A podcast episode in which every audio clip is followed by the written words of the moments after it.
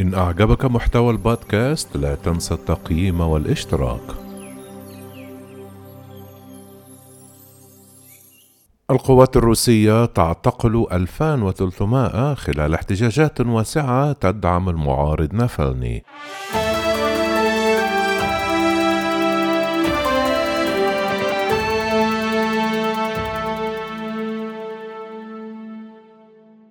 هتف آلاف الأشخاص بشعارات مناهضة للرئيس فلاديمير بوتين وخرجوا إلى الشوارع يوم الأحد في أنحاء روسيا الشاسعة للمطالبة بالإفراج عن زعيم المعارضة المسجون أليكسي نافالني في مواكبة الاحتجاجات التي عمت أرجاء البلاد والتي هزت الكرملين وذكرت مجموعة مراقبة أن الشرطة احتجزت قرابة 2300 بذلت السلطات الروسية جهودا ضخمة لوقف موجة التظاهرات بعد أن احتشد عشرات الآلاف في جميع أنحاء البلاد في نهاية الأسبوع الماضي في أكبر وأوسع عرض للاستياء تشهده روسيا منذ سنوات.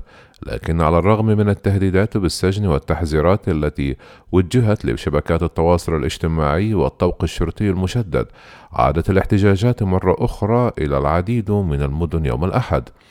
تم القبض على نفالني البالغ من العمر 44 عاما وهو محقق في مكافحة الفساد وأشهر منتقدي الرئيس الروسي فلاديمير بوتون في السابع عشر من يناير لعودته من ألمانيا.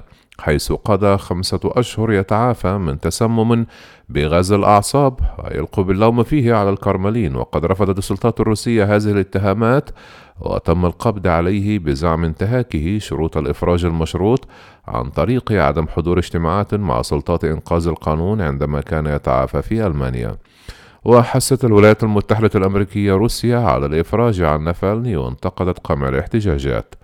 قال وزير الخارجية الأمريكي أنتوني بيلكلين على تويتر تدين الولايات المتحدة الاستخدام المستمر للتكتيكات القاسية ضد المحتجين السلميين والصحفيين من قبل السلطات الروسية للأسبوع الثاني على التوالي. وقد اعتقلت الشرطة ما يقرب من 2300 شخص في احتجاجات نظمت في مدن عبر 11 منطقة زمنية في روسيا وذلك وفقا لموقع OVD Info وهي مجموعة تراقب الاعتقالات السياسية. في موسكو اتخذت السلطات إجراءات أمنية غير مسبوقة في وسط المدينة وأغلقت محطات مترو الأنفاق بالقرب من الكرملين وخفضت حركة الحافلات وأمرت المطاعم والمتاجر بالبقاء مغلقة. دعا فريق نفاني في البداية إلى تنظيم احتجاج يوم الأحد في ميدان لوبيكيان في موسكو مقر الرئيسي لجهاز الأمن الفيدرالي والذي يزعم نافالني أنه مسؤول عن تسممه بعد أن طوقت الشرطة المنطقة المحيطة بالميدان.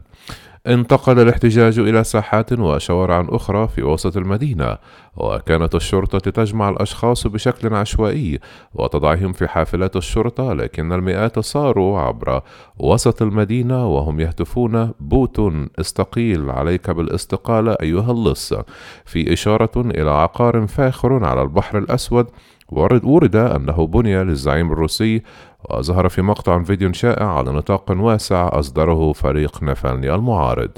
انتقلت حشود من المتظاهرين في وقت لاحق إلى سجن ماتروسكايا تيشينيا حيث يحتجز نافالني المعارض لكنهم قابلوا كتائب من شرطة مكافحة الشغب الذين دفعوا المسيرة إلى الوراء وطردوا المتظاهرين في الساحات واعتقلوا العشرات منهم. كما أصدرت وزارة الداخلية تحذيرات صارمة للجمهور بعدم الانضمام إلى الاحتجاجات قائلة إن المشاركين قد يتهمون بالمشاركة في أعمال شغب جماعية تصل عقوبتها إلى السجن ثمانية سنوات وقد يواجه المتورطون في أعمال عنف ضد الشرطة إلى ما يقرب إلى خمسة عشر عامًا.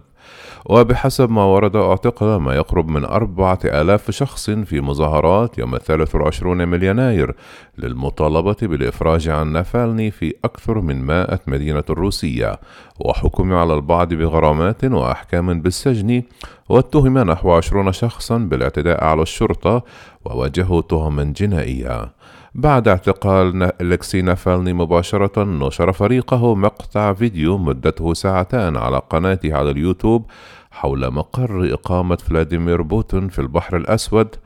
وقد تمت مشاهدة المقطع الفيديو إلى أكثر من 100 مليون مرة مما ساعد في تأجيج السخط والإلهام سيل من النكات الساخرة على الإنترنت وسط التباطؤ الاقتصادي التي تعاني منه روسيا.